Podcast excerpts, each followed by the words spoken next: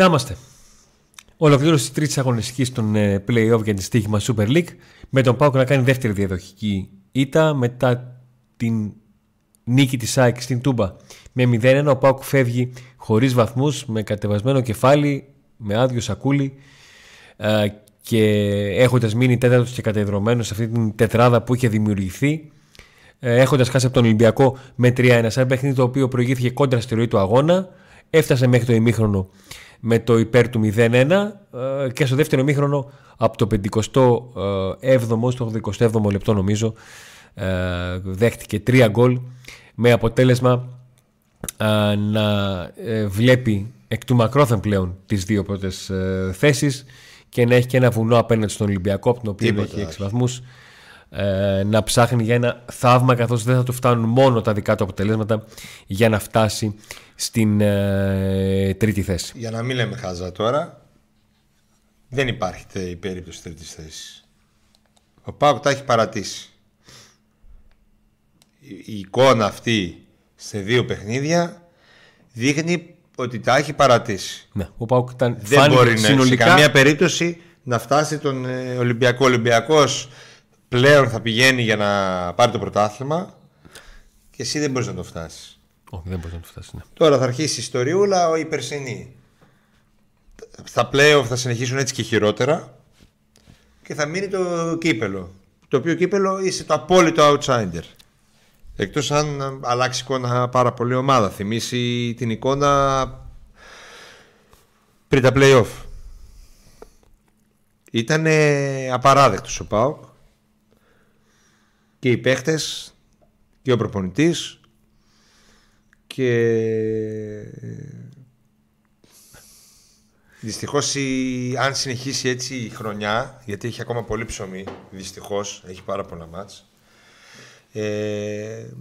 θα μείνει στο τέλος χωρίς κάτι να πεις ότι έχεις να ξεκινάς να συζητάς. Άμα συνεχίσει ο ΠΑΟΚ να έχει τέτοια εικόνα δηλαδή, θα αναθεωρηθούν πολλά πράγματα και δεν ξέρω πώς θα το διαχειριστεί και η διοίκηση, γιατί δεν μας έχει δείξει και το αγωνιστικό τμήμα εδώ και 12 χρόνια ότι μπορεί να το διαχειρίζεται και με το πιο σωστό τρόπο. Όταν οι μεταγραφές γίνονται 32 Αυγούστου, όταν αλλάζεις κάθε 6 μήνες τεχνικό διευθυντή, προπονητές έρχονται, φεύγουν, παίχτες. Καλά θα είναι η χρονιά να κλείσει κάπως θετικά, αλλά πρέπει να αλλάξουν πράγματα. Ναι. Να ξεκινήσουμε να... Ναι. Πάμε. Πάμε στους παίκτες. Έφαγε 3 και είναι ο καλύτερος παίκτης. Ναι. Δηλαδή αυτό και μόνο που λέμε είναι φτάνει σαν να λέμε κλείσαμε, τελειώσαμε. Πάμε, τι να πούμε τώρα. Τι να πούμε. Έχει λιτώσει ο ΠΑΟΚ όταν ήταν ο ΠΑΟΚ και στο 0-1 και στο 1-1. Δηλαδή είναι για 9 και έχει φάει 3. Ναι. Στη φάση του 1-1 ο Μπακαμπού κάνει σχεδόν το τέλειο σουτ, δεν το αφήνει πέρα το αντίδρασης. Στο 2-1 κάνει το τσαφ ο Κουλιαράκης και βρίσκεται στο μισό μέτρο ο Μασούρας. Και στο 3-1 το εκτελεί ένα πέναλτι έξυπνο ύπουλο ο Ελαραμπή, που δεν του βγαίνει, αλλά έχει ήδη πέσει προς τα δεξιά. Προσπαθεί με τα πόδια να το σώσει, αλλά δεν καταφέρνει και έτσι τρώει και το τρίτο γκολ. Του βάζω 7. Δεν θα... Παρόλο που φάγε 3 γκολ. Και 8 να του βάζει δεν θα διαφωνούσα. Μπορεί να το θεωρούσα υπερβολή, αλλά δεν θα έλεγα. Είναι υπερβολή, γιατί ρε παιδί μου, 8 για να το δώσεις πρέπει να πιάσει το σούτ εκείνο στο παραθυράκι. Πρέπει να πιάσει κάτι, ναι, σε αυτό έχεις δίκιο. Λοιπόν, Ράφα Σοάρες. 5. Για να τον βάζεις 5 σημαίνει ότι το θεωρείς από τους καλύτερους. Ναι. Τον θεωρώ μέτριο προς κακό, αλλά όχι και για ξύλο που λέει ο λόγος. Δηλαδή, εντάξει. Not great, not terrible. Ναι. Στο πρώτο ημίχρονο ήταν ιδιαίτερα καλός. Όλες οι επιθέσεις γινόταν από την πλευρά του. Πάλεψε και μπροστά είχε παρουσία. Στο δεύτερο δεν τον είδα, όπως και όλη την ομάδα. Στο δεύτερο πρέπει να μείνει στα ποδητήρια η ομάδα. Ναι. Έλεγα, στην αρχή του δεύτερου ημιχρόνου έλεγα να μην ξεκινήσει ο ΠΑΟΚ όπως στο πρώτο ημιχρόνο, και η εικόνα στο δεύτερο ημιχρόνο ήταν λίγο χειρότερη. Εγώ λίγο... όταν έφυγες, ότι δεν μπορεί ο ΠΑΟΚ να παίξει χειρότερα, μόνο καλύτερα μπορεί να παίξει. Άμα παίξει όπως παίζει τώρα, σίγουρα θα το γυρίσει ο Ολυμπιακός. Ναι. Τελικά έπαιξε και χειρότερα από αυτό που... Ναι.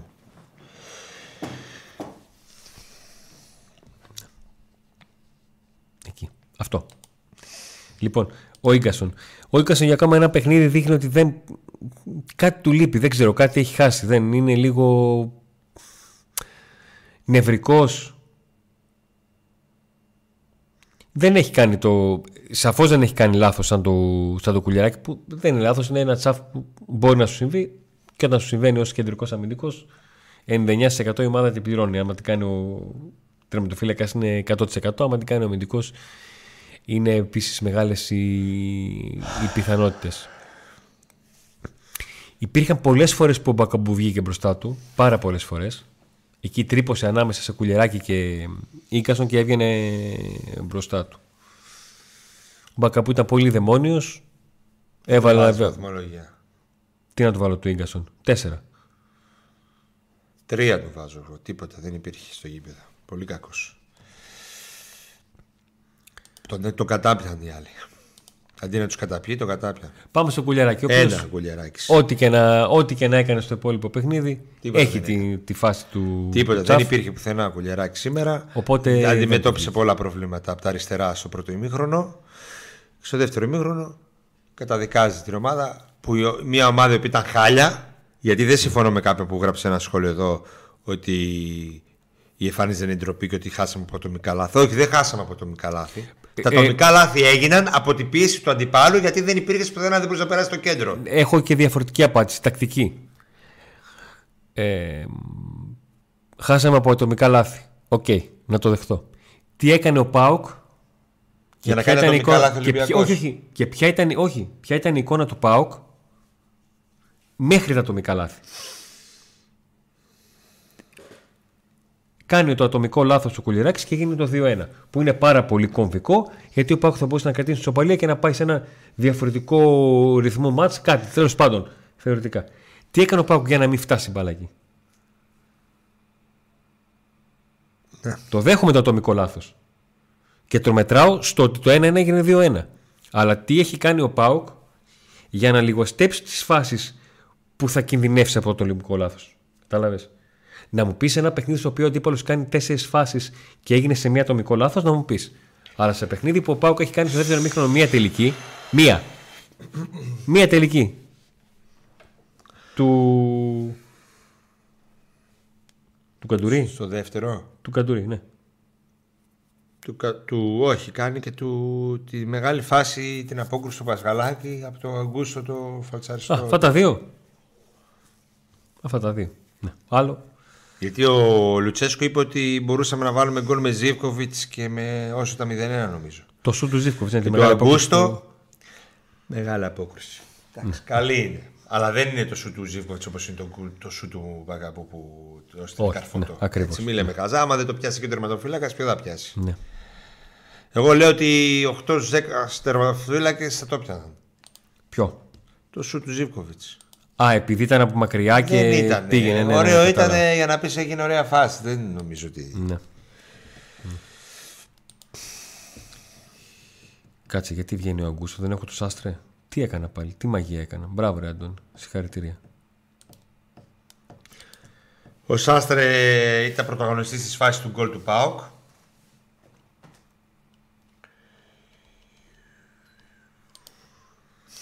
Στο 0-1 λες. Ναι, ήταν ο παίκτης που έφερε την μπάλα στην περιοχή. Από και πέρα, εντάξει. Δεν ξετρελάθηκε κανένας.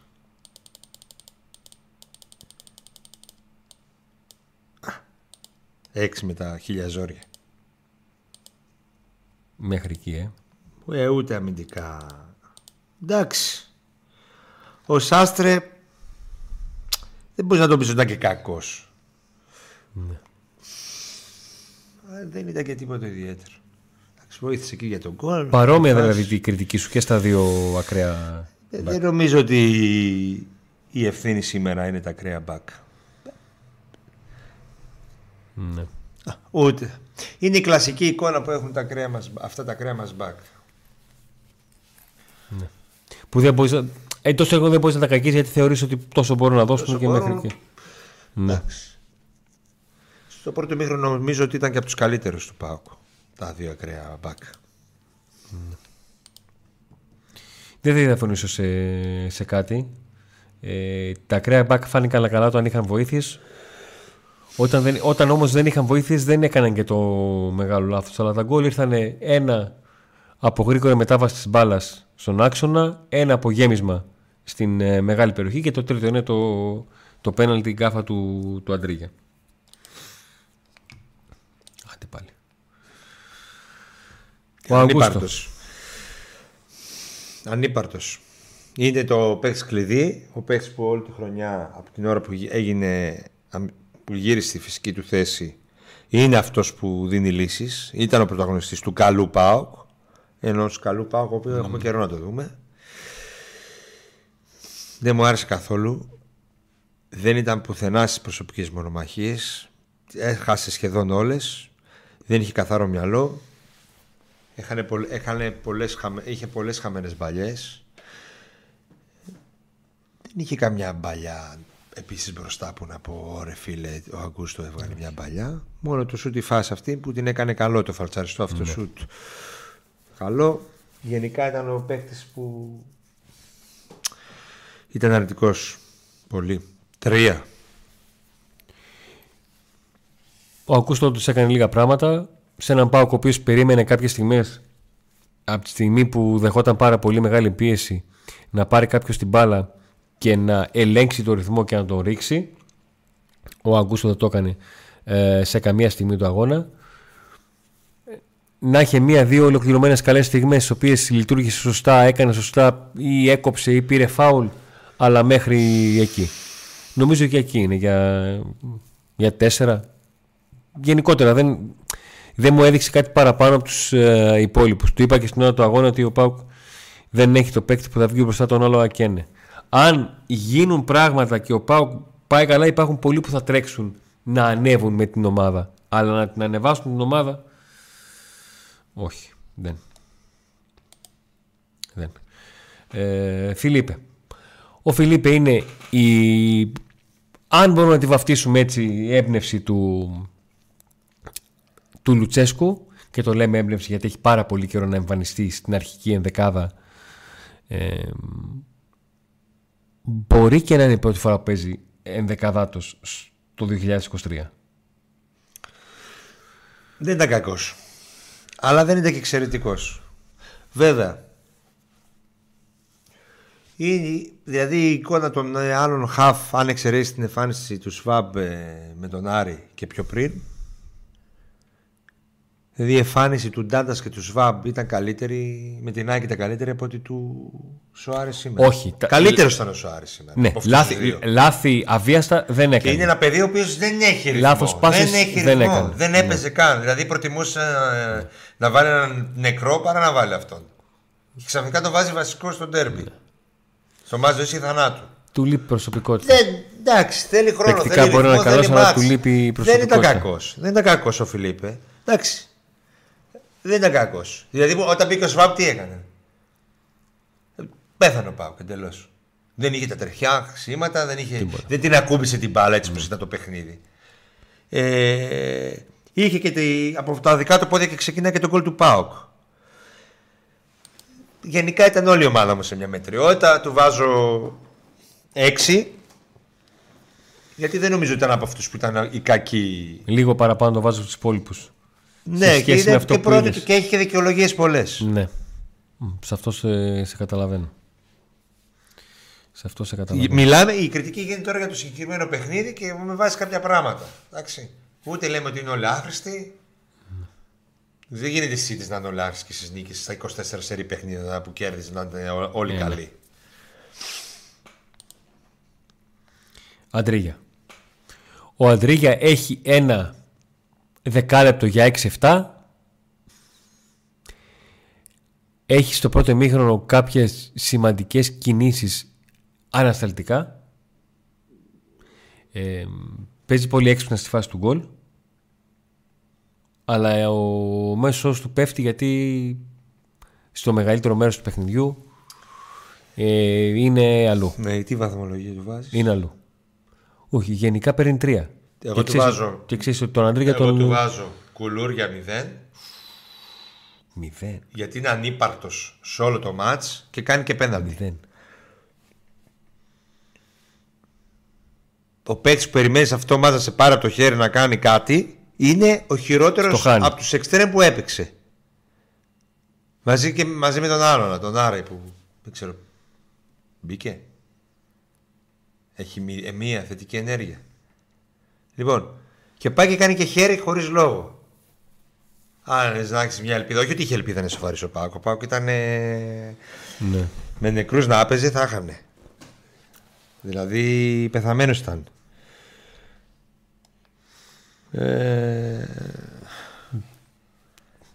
Αυτό. Δεν έχει κάτι άλλο να πεις. Δεν έχει κάτι άλλο να πεις. Ο Τάισον. Καλός. Ο Τάισον ήταν καλός. Δεν ξέρω γιατί βγήκε. Σε κάποια φάση λέγαμε μήπως βγει να μπει ο Νάρη για να μαρκάρει. Αλλά δεν βγήκε όταν μπήκε το κόλ και μετά βγήκε. Το καλό του Τάισον είναι ότι έδειξε να ξέρει πώς θα κινηθεί είτε στις φάσεις που βρέθηκε στον άξονα είτε στις φάσεις που βρέθηκε στα άκρα.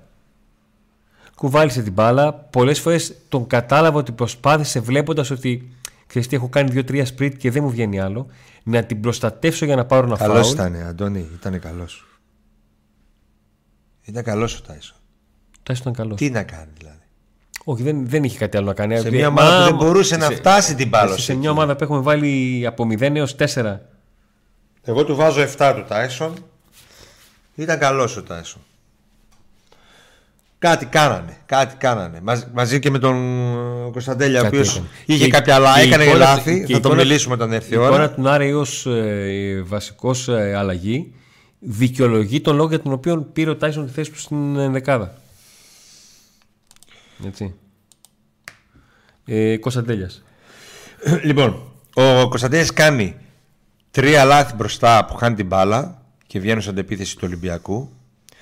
Και το ένα, εσείς θυμάστε το ένα, αυτό που κάνει λάθος μπροστά και στην αντεπίθεση βάζει τον γκολ του Ολυμπιακού. Όμως είναι εξτρέμ. Θα πάει να κάνει μια τρύπα, μπορεί να χάσει την μπάλα. Ναι.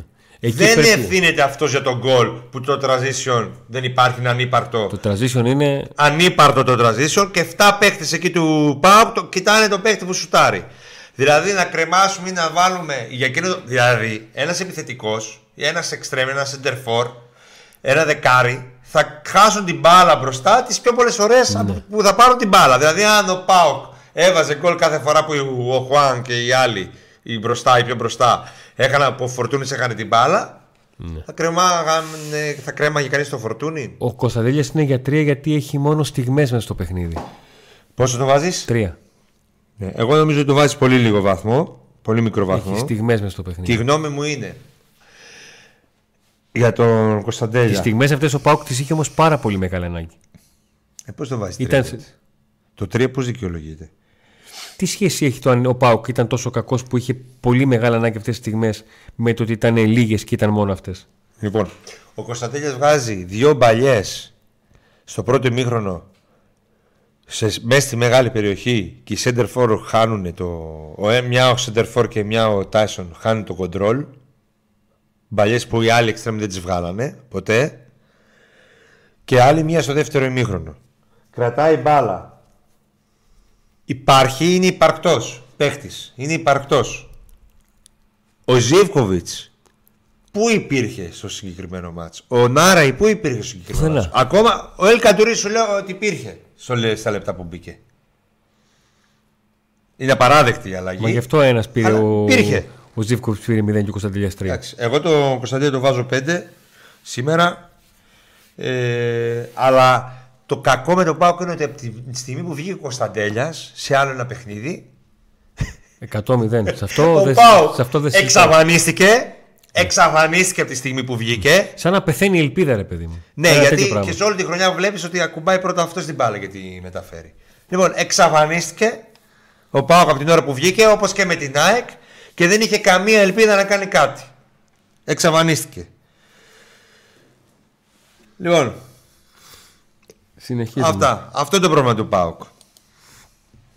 Πάμε στον Μπράντον. Ότι δεν υπήρχε άλλος παίκτης να κάνει κάτι. Ο Μπράντον είναι η ρεζέρβα. Έχει ακούσει τόσα και τόσα. Και πάλι παστέλωσε γκολ. Μία φάση είχε. Μία φορά βρέθηκε στη μικρή περιοχή, το βάλε. Όπως Όχι, πώς να το πω τώρα, για να το δώσω τι εννοώ.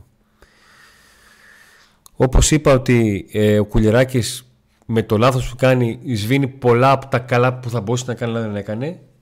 Ο Μπράντον δεν σημαίνει ότι έβαλε τον γκολ, τελείωσε εκεί.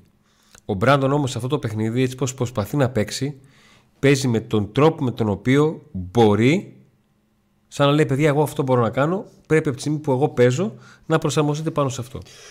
Προσαρμόστηκαν, αλλά ήταν τόσες λίγες φορές που προσπάθησε ο ΠΑΟΚ να αξιοποιήσει τον Μπράντον, που δίκαιο να πάρει ένα 5-6 στο παιχνίδι, από τη στιγμή που χρειάστηκε μία φορά να τρυπώσει στην αντίπαλη περιοχή, το έκανε και σκόραρε. Εγώ δίνω 7 στον Μπράντον γιατί είναι center 4 και από το center 4 θέλω γκολ και το είχε.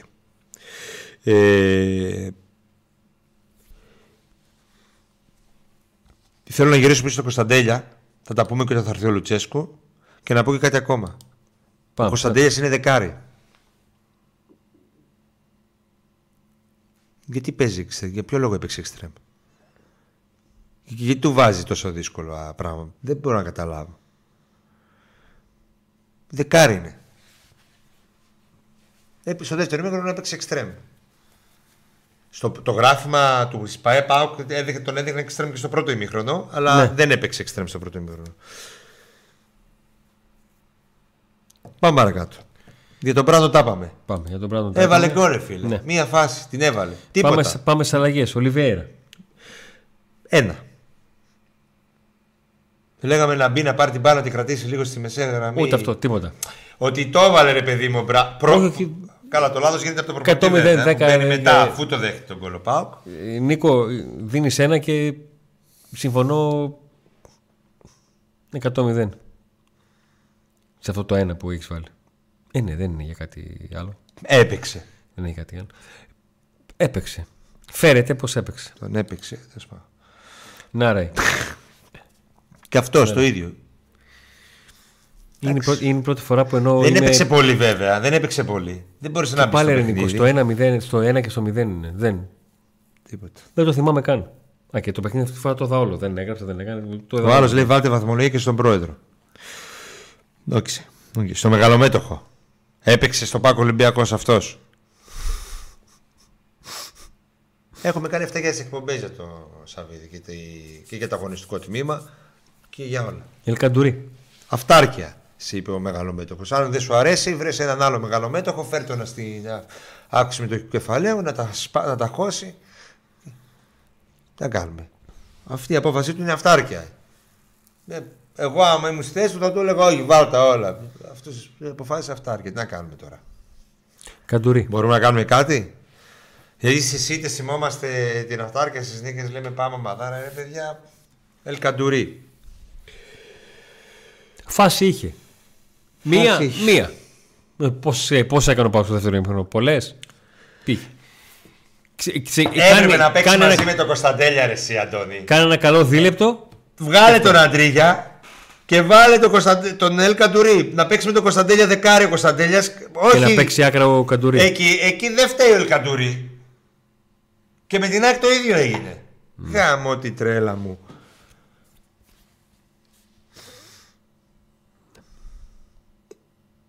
Ρε παιδιά, δεν κράζουμε τον Ολιβέρα. Μιλάμε για το συγκεκριμένο παιχνίδι. Στο επόμενο που θα βάλει 4 γκολ θα πούμε ήταν πολύ καλός, έβαλε 4 γκολ. Μπράβο του, έτσι θέλουμε το σύντερφο να παστελώνει και να κάνει και άλλες δουλειές. Για το συγκεκριμένο παιχνίδι. Θα θυμηθούμε ότι είχε χιαστό.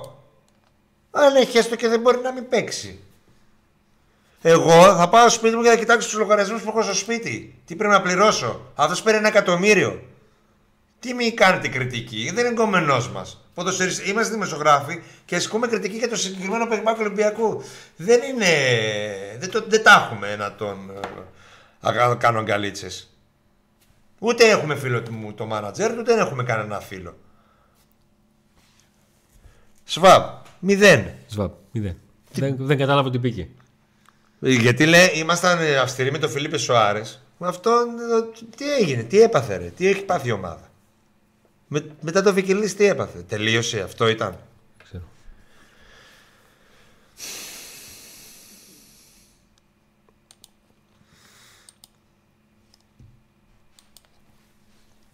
Σήμερα η ομάδα έκανε τραγική. Προηγήθηκε. Ήταν τυχερή και προηγήθηκε. Και δεν μπόρεσε να το διαχειριστεί. Τι να κάνουμε τώρα. Καθόλου. Τι να κάνουμε. Μακάρι να το γυρίσει.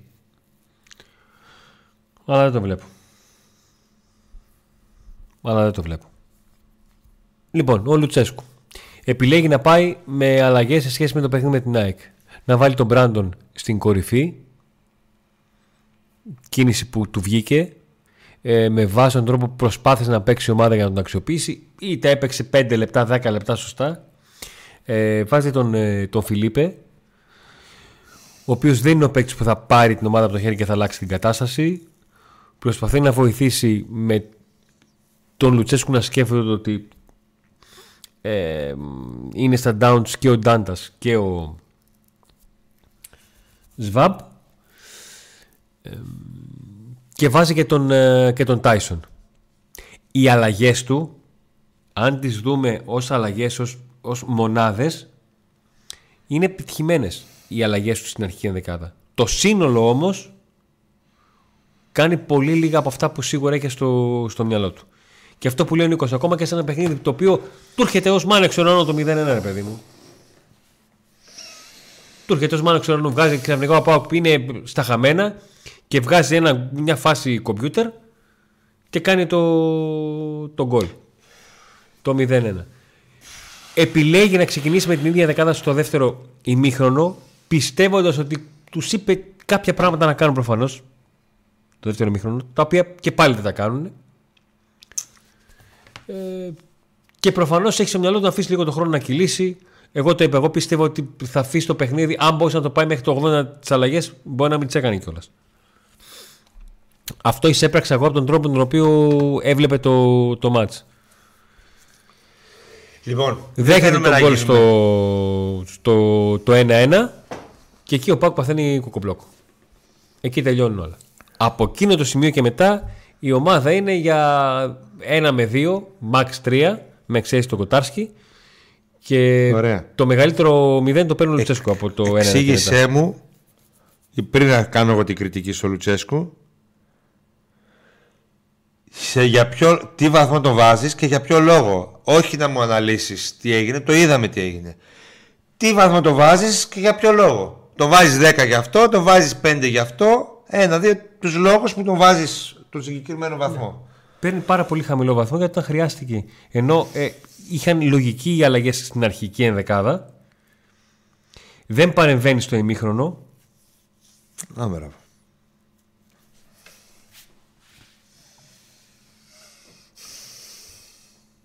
Και δεν... Και από εκείνη τη στιγμή και μετά είναι για ένα ακόμα παιχνίδι κάνει 3 αλλαγές, οι οποίες στο σύνολό τους δεν βοηθάνε. Δεν βοηθάνε καθόλου. Είμαι σίγουρος ότι αν που παίρνουν 3 παίκτες κάνει μια φάση ο Καντουρί και τέλος.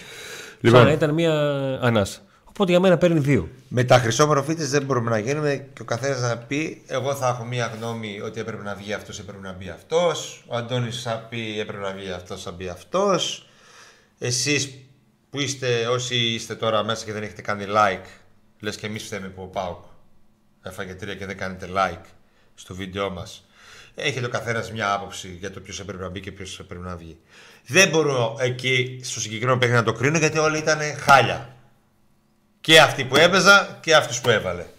Και εκεί δεν θα γυρίσουμε πάλι να μιλάμε για το ρόστερ ότι είναι μικρό και δεν έχει πολλές επιλογές κτλ. Εγώ για εκεί όμως που το θεωρώ απαράδεκτο σήμερα είναι ότι δεν έκανε αλλαγή νωρίς το πρώτο ημίχρονο, αν όχι από το ημίχρονο, αφού προηγήθηκε κολόφαρδα από μια δουλεμένη όμως φάση, αλλά ενώ σε ανάποδο κόντρα στη ροή του αγώνα, εντελώς όμως, να κάνει κάτι καθώς έβλεπε την ομάδα του να παραπέει σε όλο αυτό το ημίχρονο, να κάνει μια αλλαγή, θες να τη βοηθήσει αμυντικά. Να βγάλει ένα πιο επιθετικογενή παίκτη, να βάλει ένα πιο αμυντικογενή, να τη βοηθήσει αμυντικά, έτσι ώστε να κρατήσει το σκορ. Κάτι οτιδήποτε, ή να βγάλει έναν από αυτούς που ήταν άχρηστοι σήμερα και να βάλει κάποιον άλλο. Δεν το έκανε και το έκανε όταν έφαγε τον γκολ η ομάδα. Δηλαδή περίμενε όλος ο κόσμος να το φάει για να γίνει αλλαγή. Αυτό εμένα είναι το πρόβλημά μου. Τίποτα άλλο. Δεν θα μιλήσω για τίποτα άλλο. Ούτε για τους παίκτες που έβγαλε, που βγάλε το Κωνσταντέλια για να βάλει τον κανέναν. Ούτε για τον, γιατί δεν έβγαλε τον Αγκούστο, που, γιατί θα μου πεις ποιον είχε. Ούτε για εκείνη την αλλαγή του Ρικάρντο. Ούτε καν το σχολείο. Σαν να λέει ότι ναι, εντάξει. Δηλαδή λες και έχει κανένα όρο συμβόλαιο να παίξει 500 τώρα, βάλουμε τον Ρικάρντο. Ούτε για την αρχική δεκάδα. Δεν θέλω να. Αυτά. Κάποιες φορές μπορεί να μιλήσουμε και το αποτέλεσμα. Δηλαδή θα βάλει τον κόλλο Αγκούστο, θα κάνει και το 0-2 και θα τελειώσει το παιχνίδι. Ο Λουτσέσκου δεν έχει αποδεχθεί. Γιατί δεν κάνεις αλλαγή, κύριε φίλε, και περιμένεις να το φας? Εγώ αυτό δεν καταλαβαίνω. Ο Λουτσέσκου δεν έχει αποδεχθεί ακόμα το θλιβερό γεγονός ότι ο ΠΑΟΚ έφτασε πλέον στο σημείο να έχει ανάγκη τον Κωνσταντέλια και την έμπνευσή του και το κάτι του, ακόμα και στην μέτρια του μέρα. Ποιον? Τον Κωνσταντέλια. Και έβγαλε τον Κωνσταντέλια. Εγώ πιστεύω ότι αν ο Μπίσβαρ ήταν εδώ, ήταν στην ομάδα, θα έβαζε τον... θα έβλεπες και τον Μπίσβαρ δηλαδή. Και με την ΑΕΚ το κάνει, δεν το κάνει και εδώ. Οκ, δεν ήταν καλός ο Κωνσταντέλιας σήμερα, αλλά δεν ήταν ο Αντρίγια καλύτερος ή κάποιος άλλος. Εντάξει, οκ, αλλά αυτό και πάλι λέω ότι οκ, δεν ήταν καλός, τον έβαλε κάποιον άλλο, μπας και είναι καλύτερος, ρε παιδί μου. Δεν το κακίζω γι' αυτό. Γιατί... δεν μπορεί να το παίζουμε έξυπνο εδώ και να λέμε γιατί δεν έβαλε εκείνο, έβαλε εκείνο. Μπήκανε, δηλαδή τους έβαλε όλους. Μηδέν τους βάλαμε αυτούς που έβαλε. Μηδέν, τι να κάνει. Έβαλε αυτούς που ήταν βασικοί τόσο καιρό και ήταν μηδέν. Τους έβαλε, ήταν για μηδενικό όλοι. Ο Σουάμπ, ο Νάραη, όλοι. Έτυχε να μην έχει σε καλή φάση τον Ίγκασο. Γιατί τραυματίστηκε ο άνθρωπος.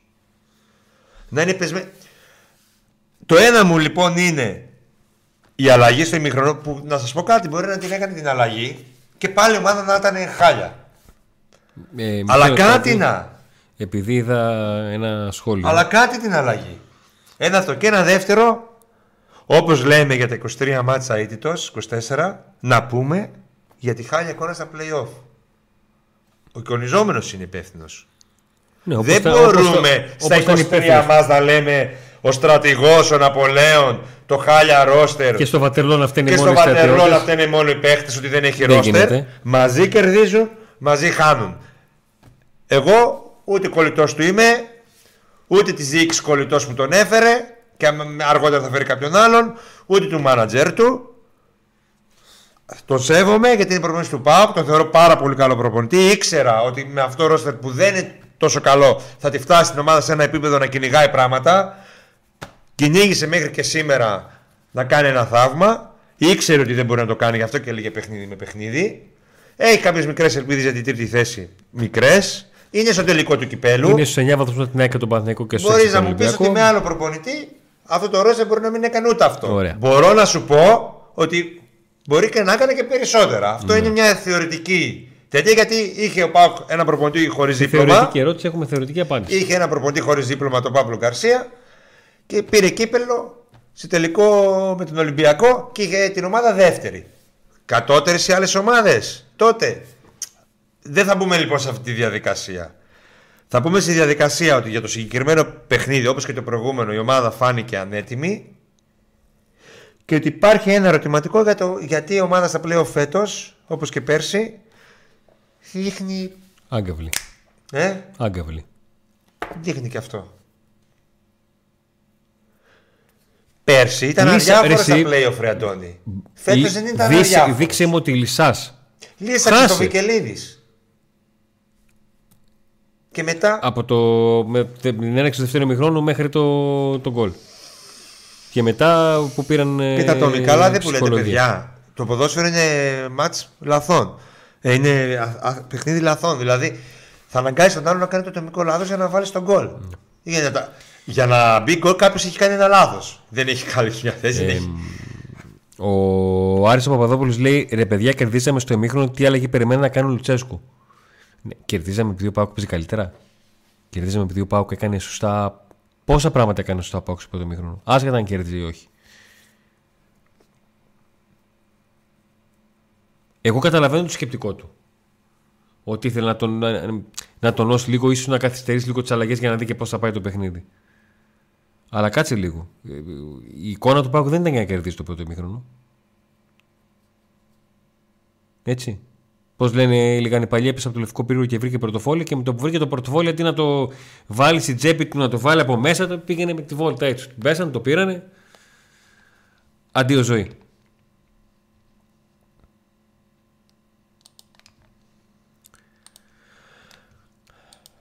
Έχουμε κάτι άλλο, Νίκο? Ποιος σκόρ ήθελε να κρατήσει, ρε φίλε? Λες, είναι λογικό όταν δεν θα κρατήσεις το σκόρ να βγάλεις το Κωνσταντέλια, να βάλεις ποιο σκορ? Ένα έχει γίνει όταν τον έβαλε. Ήθελες το χείο, πάω. Δεν το κάνει. Δεν το βάλεις στο τέτοιο το χείο. Δεν ήθελε ισοπαλία. Για νίκη πήγε. Τι χει, τι.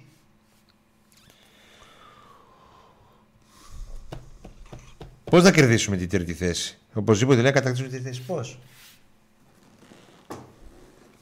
Πώς θα το κερδίσουμε τρίτη θέση? Δεν γίνεται. Γίνεται να βγει τρίτος ο ΠΑΟΚ τώρα αντικειμενικά. Μετά από τη σημερινή εικόνα δεν του φτάνουν, και το αποτέλεσμα. Μόνο νίκες να κάνει δεν του φτάνουν. Και μόνο νίκες να κάνει δεν του φτάνουν. Αυτό. 6 βαθμούς πίσω είναι από τον Ολυμπιακό. Ναι. Και 9 από την ΑΕΚ. Όχι. Ναι, και 9 από την ΑΕΚ το Παναθηναϊκό. Πώς θα φτάσει στην τρίτη θέση? Πρέπει να αλλάξουν. Και... τι θα κάνει? Θα γίνει αυτός ξαφνικά πάλι πολύ καλός και άλλοι κακοί? Και δυστυχώς βλέπω να το παρατάμε. Να πέφτουν όλες οι ελπίδες στο τελικό. Και έχουμε εικόνα περσινή. Και φέτος, πέρσι πήγες και φαβορί και το χάσες. Φέτος είναι καλύτερη η άλλη. Τι να κάνουμε? Ναι, είναι πιο γεμάτη, αποδειγμένα. Δεν είναι ομαδάρα, σούπερ ομάδα. Ούτε η διαφορά είναι μεγάλη, κατά τη γνώμη μου. Αλλά είναι καλύτερη. Δεν πέρασε ως φαβορί. Δεν λες ότι θα το πάρω. Μπορεί να το πάρει φυσικά ο ΠΑΟΚ, όπως το πήρε ο Παναθηναϊκός μέρες που δεν ήταν κάτι στον ΠΑΟΚ, αλλά δεν το έχεις και δεμένο ότι θα πάρεις στο κύπελο. Εν πάση περιπτώσει δεν πρέπει να τα παρατήσει ο ΠΑΟΚ σε καμιά περίπτωση. Πρέπει να διεκδικήσει τις πιθανότητες του, να πάρει τα δύο αυτά επόμενα παιχνίδια αρχικά, θεωρητικά πιο βατά, γιατί είναι με το Βόλο το ένα στην έδρα του και το άλλο είναι με τον Παναθηναϊκό. Αλλά στην έδρα σου. Είναι πρώτο συνέδρασο. Αν χάσεις δεύτερο παιχνίδι συνέδρασο, εσύ Νίκο, και είναι και ντεφορμαίο ο Παναθηναϊκός. Ναι. Έφερε χει με τον Βόλο, ζορίστηκε τώρα με τον Άρη, που είναι σχεδόν αδιάφορος ο Άρης. Δηλαδή πρέπει να πάρει αυτά τα δύο. Δεν πρέπει να τα παρατήσει. Με το σκεπτικό ότι έχει ένα τελικό κυπέλου. Δεν έχει ο Νίκος βλέπει το ποτήρι μισογεμάτο και λέει την Κυριακή μπορεί η διαφορά με τον Ολυμπιακό να είναι στους 3. Δηλαδή να κερδίσει ο Παναθηναϊκός Ολυμπιακό και να κερδίσει ο ΠΑΟΚ τον Βόλο. Possible, σαφώς. Εντάξει, απλά είναι και κουραστική όλη αυτή η χρονιά στο παραπέντε, όλο στο αν. Δηλαδή να κάνουμε εκείνο για να κάνουμε εκείνο. Δηλαδή γίνεται αυτό, μετά ξανά πας στην ΟΠΑ παρένα, χάρη, ξαναφεύγει διαφορά. Δεν είναι παιδιά αυτό. Έπρεπε να πάρει τώρα αυτά δύο μάτς, Κυριακή Τετάρτη. Και μετά και την νίκη με τον Άρη, πίστευα εγώ πάρα πολύ. Και στα δύο παιχνίδια. Ειδικά στο σημερινό πίστευα. Αλλά η ομάδα έχει εντελώς διαφορετικό πρόσωπο. Αυτό είναι το ωραίο στο ποδόσφαιρο τη μία.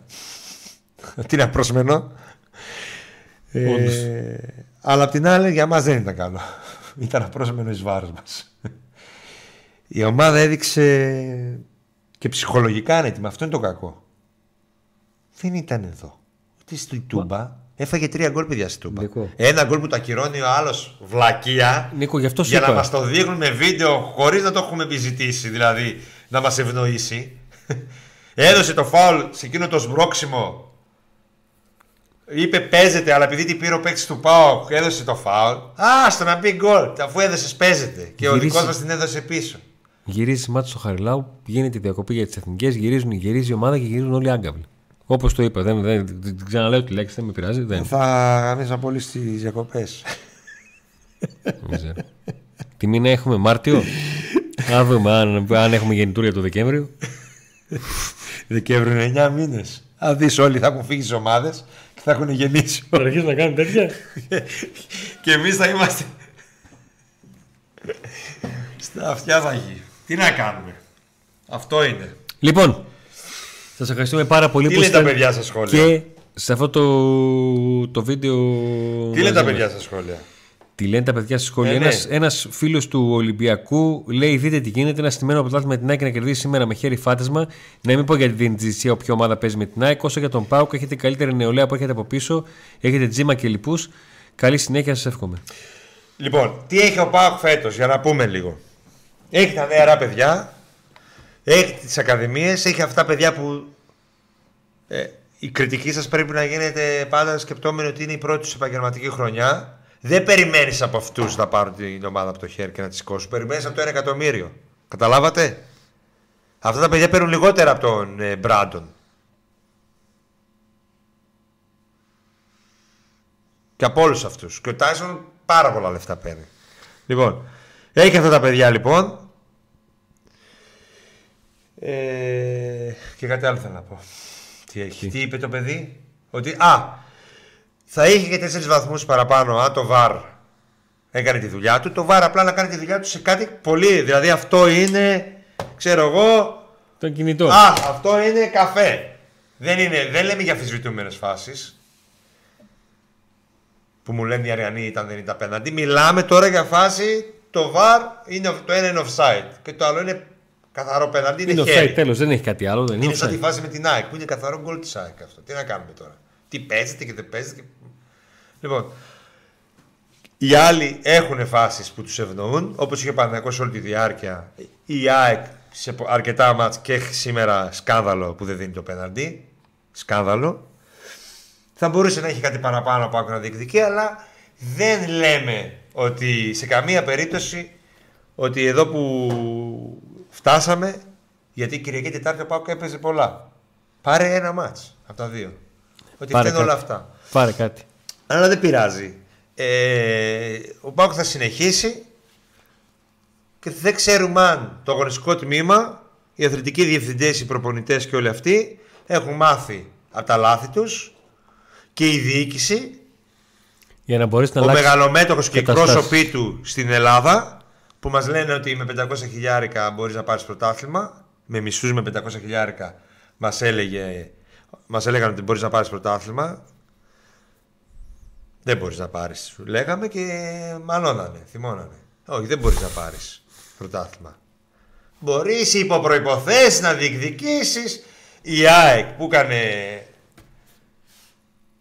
αυτό που έκανε. Και ο Ολυμπιακός που λύγει. Εμείς δεν λέμε να πας να πάρεις πρωτάθλημα αφού λες αυτάρκεια. Μην μας λες όμως ότι μπορείς να πάρεις πρωτάθλημα. Πες μας ότι φέτος με νέα παιδιά τέτοια του χρόνου. Ένα πλάνο, δείξε μας. Κάτι. Τι μας είπε από τώρα το καλοκαίρι που πέρασε. Μας είπε τι θα γίνει σε 3 χρόνια. Πώς τη βλέπει την ομάδα. Εκτός από μια ανακοίνωση μιας αυτάρκειας στη Βάσαβίδη, δεν μάθαμε. Να πούμε κι εμείς. Εμείς μαζί σας είμαστε. Να επικοινωνήσουμε τον κόσμο. Να πούμε. Στόχος του ΠΑΟΚ να είναι βρίσκεται εκεί κοντά και κάποια στιγμή να δούμε τι θα γίνει. Κάτι. Ούτε ξέρουμε για τον χρόνο τι θέλετε να κάνετε. Έχουμε ακόμα δρόμο. Έχουμε ακόμα δρόμο. Λοιπόν. Για να μας πούμε. Έτσι είναι. Ο Ολυμπιακός έβγαζε και έλεγε σπώ. Για να μην κάνουμε, γιατί κάνουμε την κριτική για τον προπονητή. Ο προπονητής τους έβαλε όποιους είχε. Τι να κάνει. Τους έβαλε. Εντάξει. Μπορεί να μην τους έβαλε όταν έπρεπε. Τους έβαλε. Αυτός είχε. Ο άλλος είχε. Μα αυτά τα πολεμοφόδια πήγε. Ο άλλος έβαλε. Χάμες. Χάμες. Ελαραμπή. Τους έβαλε Καντουρί. Και σε έβαλε το Καντουρί που ένα χρόνο ήταν. Και το Ρικάρντο. Στο νοσοκομείο που λέει ο λόγος. Και το Ρικάρντο.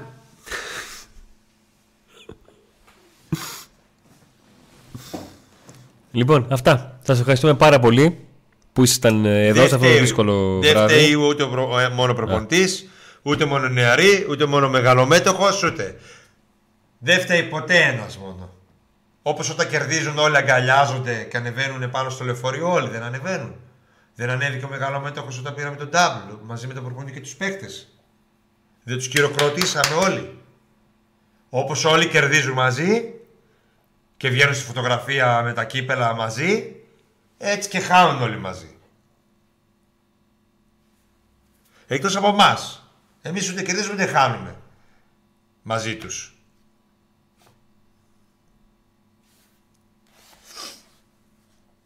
Κάποιοι βέβαια το λένε και αυτό, ότι κερδίζουν.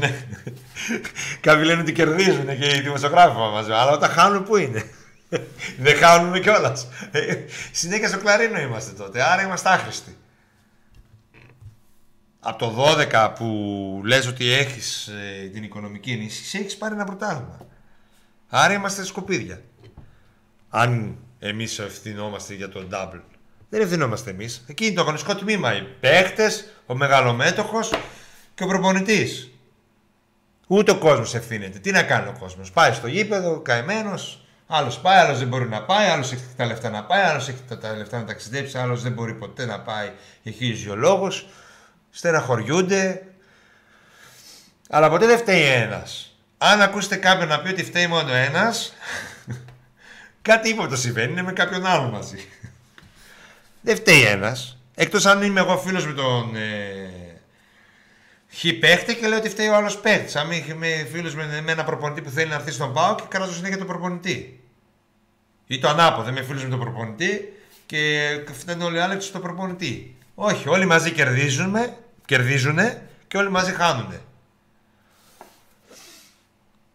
Τα λέω αυτά γιατί εγώ νιώθω ότι, ότι σήμερα τελείωσε η ελπίδα, έστω μία ελπίδα που είχε ο Πάκος το πρωτάθλημα, και νομίζω και η δεύτερη θέση. Δεν ξέρω να συμφωνείς μαζί μου ότι χάθηκαν οι πρώτες δύο θέσεις επίσημα σήμερα. Τώρα για την τρίτη... Είμαστε σε ένα σημείο που ακόμα και η τρίτη θέση θέλει υπέρβαση. Οι δύο πρώτες θέσεις θέλουν θαύμα. Η τρίτη, άμα μας λυπηθεί ο Θεός. Αυτό σου λέει. Οι δύο πρώτες θέσεις θέλουν θαύμα. Ακόμα μεγαλύτερο αυτό που θέλει. Θα σε πει ο άλλος, γιατί ρε φίλε να λυπηθεί εσένα και να μην λυπηθεί εμένα? Τι είμαστε. Τα πάω ακόμη τώρα από το Today Ολυμπιακός. Θα μου πει Τσάμπιονς Λιγκ θα έπαιζα φέτος, ομίλους. Κύπελλο θα έπαιρνα. Πρωτάθλημα θα έπαιρνα. Μέχρι στιγμής ο Ολυμπιακός είναι 0-3. Για να πούμε και αυτό. Ότι ναι, μεν με 500.000 δεν παίρνεις, αλλά ούτε και με τα πολλά εκατομμύρια παίρνεις σίγουρα. Ο Ολυμπιακός, οκ, ναι, ακόμα είναι μέσα, μπορεί, αλλά δεν είναι φαβορί. Ο Ολυμπιακός, ο οποίος έφερε τον άλλον, πώς το λέγανε, της Ρεάλ Μαδρίτης, έφερε το Χάμες, έφερε. Και τι δεν έφερε, και είχε αλλάξει 47 προπονητές. Αν σήμερα χάνανε, θα γινότανε πανικούλης. Έτσι. Γι' αυτό λέω όλα μαζί πρέπει να λειτουργούν σωστά. Και στον Ολυμπιακό κάτι δεν λειτουργεί σωστά. Ένας κρίκος δεν λειτουργεί σωστά, ή μπορεί και δύο. Τα λεφτά υπάρχουν. Εκεί δεν τους έχει πει κανείς για αυτάρκεια. Εκεί λένε Ολυμπιακός είμαστε. Κουσάδος. Και στο τελικό αποκλειστικά είναι να αποκλειστούν. Δεν έχει γίνει. Δεν έχει γίνει όπως και το δικό. Ναι. Είναι όμως με 0-3. Ναι. Πρέπει να γυρίσουν με 0-3. Στο ευρωπαϊκό αποκλείστηκαν από τους Ισραηλινούς. Πέρσι αποκλείστηκαν από τους Βούλγαρους. Άρα λοιπόν δεν φταίει μόνο ένα. Γιατί βγαίνουν κάποιοι και λένε φταίει ο Ρουμάνος. Βγαίνουν άλλοι, λέει φταίνει οι πιτσιρικάδες. Βγαίνουν άλλοι, φταίει ο Μπότο που μας έφερε τα σαπάκια. Βγαίνει ο άλλος και λέει φταίει η Ιβάν. Όχι, φταίνουν όλοι μαζί. Στις ήττες και στις νίκες. Είναι όλοι μαζί αυτοί που τους χειροκροτάμε και τους λέμε μπράβο παιδιά. Αυτά. Κλείσε από τη θέση. Δυο φορές προσπάθησα να κλείσω, αλλά δεν. Οπότε σε αφήνω να το πας μέχρι τέλους. Τι σχήμαση έχει τέλος και τέλος? Φίλε, δεν έχει χρονόμετρο το τέτοιο μας. Είναι σαν το Μουντιάλ. Η εκπομπή μας είναι σαν το Μουντιάλ. Γι' αυτό έκανα πίσω και... Ό,τι θέλω να βάζω να καθυστερήσεις. 20 λεπτά καθυστερήσεις. Καλά στο τελικό του Μουντιάλ. Αν δεν είχε βάλει ο Μέση γκολ, θα κρατούσαν μέχρι να βάλει. Αυτά ο Αντώνης δεν έχει όρεξη άλλο για να συζητήσει. Οπότε. Δεν συζητάς. Στο μονόλογο δεν συζητάς. Ναι, περίμενα να πεις και εσύ την άποψή σου. Εγώ την είπα, δεν είναι. Εκφράστηκα. Αυτά. Να είστε καλά, σας ευχαριστούμε πάρα πολύ. Το άντε να δούμε, όπως πάντα, στο τέλος, είτε θετικό το αποτέλεσμα, είτε αρνητικό, πάντα κολλάει.